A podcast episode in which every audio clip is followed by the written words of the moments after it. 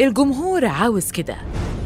لهذا السبب ساهمت الدراما العربية في جنسنة المرأة سميرة رضوان. إن كان مشهد قبلة جريئة بين الفنان عبد المنعم عميري وكندا حنة في الإفطار الأخير أشعل النار وأقام الدنيا ولم يقعدها فماذا لو كان الأمر متعلقاً بمشاهد ساخنة تتخطى حدود البوس والأحضان في الدراما العربية؟ القبلات خداع. في إحدى المقابلات أبدت الفنانة المصرية رانيا يوسف رأيها حول المشاهد الحميمية التي تؤديها مؤكدة بأنها غير حقيقية. وإنما زاوية تصوير المشهد هي التي أوهمت المشاهدين والمشاهدات بأن المشهد في فيلم واحد صحيح مع هاني سلامة حميمي. أما الفنانة نبيلة عبيد فوافقتها الرأي بالقول إن أغلب القبلات في السينما ليست حقيقة وفيها من الكثير من الخدع متعجبة من شتم وانتقاد الفنانين والفنانات خصوصاً أن هناك مجموعة من الفنيين والمصورين ومهندسي الصوت يكونون حاضرين في مكان التصوير. وهذا ما يؤيده العديد من الفنانات اللواتي يعتبرن أن هذه المشاهد ضرورية وجزء لا يتجزأ من الأحداث الدرامية. على سبيل المثال علا غانم التي لا ترفض الأدوار الجريئة ومثلها يسرى التي ترى مدى حاجة السينما المصرية لمشاهد تقوي الرومانسيه لدى المشاهد. إلى جانب الجمهور عاوز كده من وجهة نظر المخرج محمد السبكي سطوة المال المتحكمة. سيادة المنطق التجاري اللاهث وراء الإثارة بات هو المتحكم بالدراما بحسب الصحفي والناقد بديع صنيج. مبينا لرصيف 22 أن بعض كتاب السيناريو تحولوا إلى مجرد مستكتبين وفق إملاءات المحطات العارضة وأذواق مالكيها وهو ما نتج عنه فقر واضح في الأفكار وعدم توازن في الطرح. بالإضافة إلى مبالغة في إظهار جماليات المظهر وقبح الجوهر. ونظرا لكون تطور المجتمعات غالبا ما يقاس بحجم الإبداع الذي يتطلب الجرأة كركن من أركان الفن والابتكار بهدف إثارة المتلقي. يسجل هنا الدكتور فارس العمارات المتخصص في الدراسات الاجتماعية موقفه من الدراما العربية. بقوله لرصيف 22 إن الإبداع والجرأة يمضيان سلباً في الوقت الراهن. وبما لا يصب لصالح الأخلاق والإنسانية إنما لصالح أصحاب النفوذ ورؤوس الأموال. وتابع العمارات بالقول من يتابع الأفلام والأعمال الدرامية والأغاني والكليبات يلاحظ أنها في أغلبها تخاطب الغرائز الجنسية جراء استخدامها جسد المرأة كنوع من الإغراء اللافت. مقابل إقصاء كل فن يهدف إلى غايات نبيلة بحجة أنه لا يحصد مشاهدة عالية. لماذا جنسنة المرأة؟ جنسنة المرأة باتت تحتل مساحة واسعة في الدراما العربية والجنسنة تفسر على أنها نوع من الانفلات الممنهج. بحيث يتخطى دورها العمل الفني من خلال تطويعها جنسياً لقبول العمل ليحصد نسبة من المشاهدة بشكل أكبر. انطلاقاً من القول السائد الجمهور عاوز كده. يستذكر الناقد الفني والسينمائي رسمي محاسنة دور المرأة في الدراما منذ القدم. وقال لرصيف 22 من المفارقات أن الفيلم المصري ليلى الذي أنتج في العام 1927 هو باسم امرأة وإنتاج وبطولة عزيزة أمير وكتابة وإخراج وبطولة وداد عرفي ما يدل على حضور المرأة بقوة في الدراما متسائلاً هل هذه الريادة قدمت المرأة بالشكل الذي تستحقه؟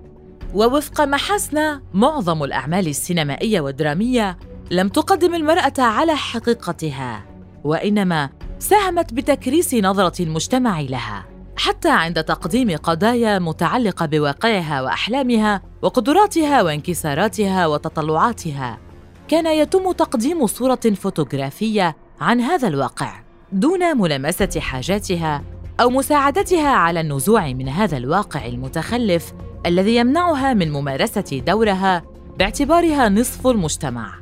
في السياق نفسه قال الناقد بديع صنيج من خلال نظرة عامة على مجمل إنتاجات الدراما العربية لا سيما في السنوات الأخيرة نلحظ غلبة الطابع الإعلاني على الإعلامي. إذ باتت المحطات العارضة هي صاحبة الرأي الأول في اختيار المضمون.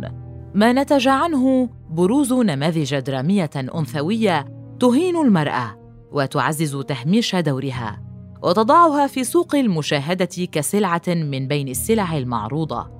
مع نزع مكانتها الموضوعية.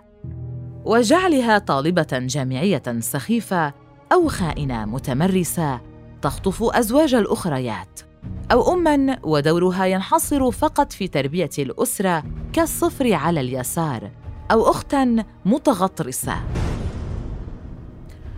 وتابع صنيج حديثه بالقول لم يكتفي أصحاب المال بهذا فقط بل حولوها إلى جانب تنميطها السلبي إلى مروجة للموضة والسخافة والسوقية على حد سواء. فكثرت مشاهد العري والإثارة واستخدام الشتائم والألفاظ غير اللائقة. مع تشويه للعلاقات الاجتماعية عبر عرض العلاقات غير الشرعية على أنها أمر مقبول ما قد يخلق حالة من التعاطف مع خيانة المرأة لزوجها. كما باتت مجرد سقط متاع درامي ولا حول ولا قوة لها. تجسيد الواقع. من جانب آخر أجابت الصحفية والباحثة النسوية هدى أبو نبوت عند سؤالها عن الترويج للممنوع في الدراما في إحدى مقابلاتها التلفزيونية بأن هدف الدراما هو تجسيد الواقع وليس تجميله. واعتبرت هدى أنه يجب عدم منع هذه الأعمال بل تشجيعها لأكثر من سبب. أهمها حث العقول على التفكير جيدا بمشكلاتنا التي اعتدنا أن نخفيها وندعي عدم وجودها وكأننا نعيش في المدينة الفاضلة. ونحن مثل كل المجتمعات التي تعاني كل أنواع المشكلات الاجتماعية والسياسية. بل من الواجب طرحها عبر وسيلة تصل إلى أكبر شريحة من المجتمع وهي الدراما. على حد قولها. وأشارت أبو نبوت إلى أنه لا يجب منع قضايا حساسة مثل الخيانة والعرض والزنا لأنها أمور موجودة لدى كل المجتمعات. متسائلة فقط عن كيفية طرح مثل هذه القضية. هل ستكون بطريقة مبتذلة؟ جنسنة بداعي الواقع وحرية التعبير. بحسب فارس العمارات استطاعت الصناعة الفنية اليوم وباسم الواقعية وحرية التعبير أن تفرض على الساحة الثقافية والفنية ممنوعات يحرم الاقتراب منها أو المساس بها. وهي مشاركة المرأة في أعمال فنية لا خطوط حمراء فيها بداعي أن تلك الأدوار المغرية التي تجسدها توضح حقيقة ما تتطلبه بعض الأماكن والأعمال من إغراء وتقديم تنازلات جنسية لتصبح في الصفوف الأولى من المجتمع. ومن جهة أخرى ليست ممنوعة في عرفهم وأعمالهم إلى أن أصبحت هذه الفكرة واحدة من معايير نجاح المرأة في عملها وحياتها لتصبح مقبولة عند الجميع وبصورة أكبر عند أغلب الرجال. وبالفعل أظهرت بعض الأعمال العربية جنسنة المرأة بأشد أشكالها مصورة العلاقة القائمة بين الرجل وشقيقة زوجته أو الزوجه وشقيق زوجها. وكذلك دفع الزوجة لمعاشرة مدير العمل لتسيير شؤونها أو إظهار علاقة الكبيرات في السن مع شباب أصغر منهن. كأنها أمر طبيعي ومقبول ولا يضر طالما فيه رضا كافة الأطراف. لا سيما أن الأمر من منظور أصحاب الإنتاج الفني قد يكون ملحا لتسويق منتجاتهم مهما كانت وبأي وسيلة كانت. ولم تتوقف الجرأة إلى هذا الحد بل وصلت وبصورة لافتة جدا إلى انتشار ظاهرة الشتائم الجنسية المباشرة وغير المباشرة والألفاظ النابية التي تتفوه بها الممثلات بصورة دخيلة وغريبة على المتلقي. ما دعا كثيرون إلى التهجم على تلك الأعمال ومقاطعتها خشية التأثير على أبنائهم وبناتهم سلبا. ولأن العلاقة بين الفن والأخلاق من المداخل المهمة لأي تحليل درامي فالعلاقة هنا وثيقة متجذرة لا يمكن فصلها ولا إنكارها. كما يقول العمارات الذي تساءل عن السبب وراء التساهل في بث الكلمات النابيه والألفاظ البذيئة التي بدأت تحتل جزءا كبيرا في الدراما. ناهيك عن غرقها في مستنقع الإباحية بشكل منتظم من خلال مشاهد التحرش والإباحية المفرطة والعلاقات غير المشروعة والملابس الفاضحة استمرارا على نهج الخروج عن تقاليد المجتمع واصرارا على إحداث تغيير أخلاقي سيء ينعكس سلبا على المجتمع ومكوناته ونسيجه. بدوره اعتبر رسمي محاسن ان الدراما التلفزيونية خطره على عقل ووجدان المتلقي خاصة أن معظم أفراد الأسرة يتابعونها. وبالتالي فإن إهانة المرأة سواء بالكلمات الخادشة أو إبراز مفهوم الخيانة وتبريره ساهم في تقزيم شخصيتها والتشكيك بكفاءتها وهذا ما يؤيده صنيج بتبيان كيفية زيادة التركيز على جسدها مع مطالبات من تحت الطاولة يقوم بها مسؤولو الإنتاج بالتعاون مع الفريق الإخراجي بإلباس الممثلات ملابس فاضحة في الكثير من الأحيان. تبرز كل ما من شأنه أن يثير الغرائز وقد لا يخدم ذلك الدراما المطروحه عبر العمل فيصبح فائضا عن الحاجة وطفوا على السطح.